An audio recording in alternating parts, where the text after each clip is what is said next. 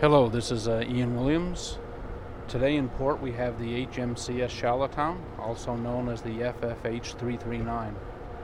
The Charlottetown is a little dear to my heart as uh, she was built in St. John Shipbuilding Limited in the early 90s. I believe she was launched in 1994. I personally worked as a naval architect for 10 years on the Naval Frigate Program, and she's one of the ships that I helped design and build. The Charlottetown has had an extensive naval career. She's performed a number of times with the NATO Standing Fleet.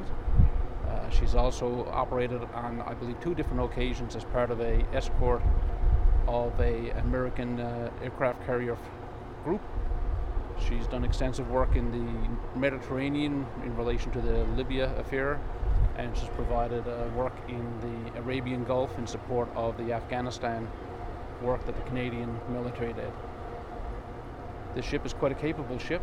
Uh, she's listed as a frigate, but actually, I believe she's capable as a destroyer.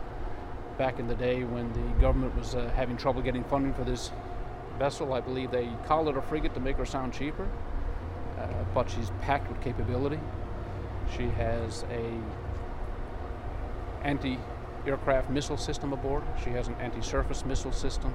She has a large gun on the bow. She carries torpedoes. She carries a helicopter for submarine detection. And one of her scariest weapons is the Phalanx close-in weapon system that's designed to knock down incoming missiles. This vessel is very uh, high-tech when it comes to computers.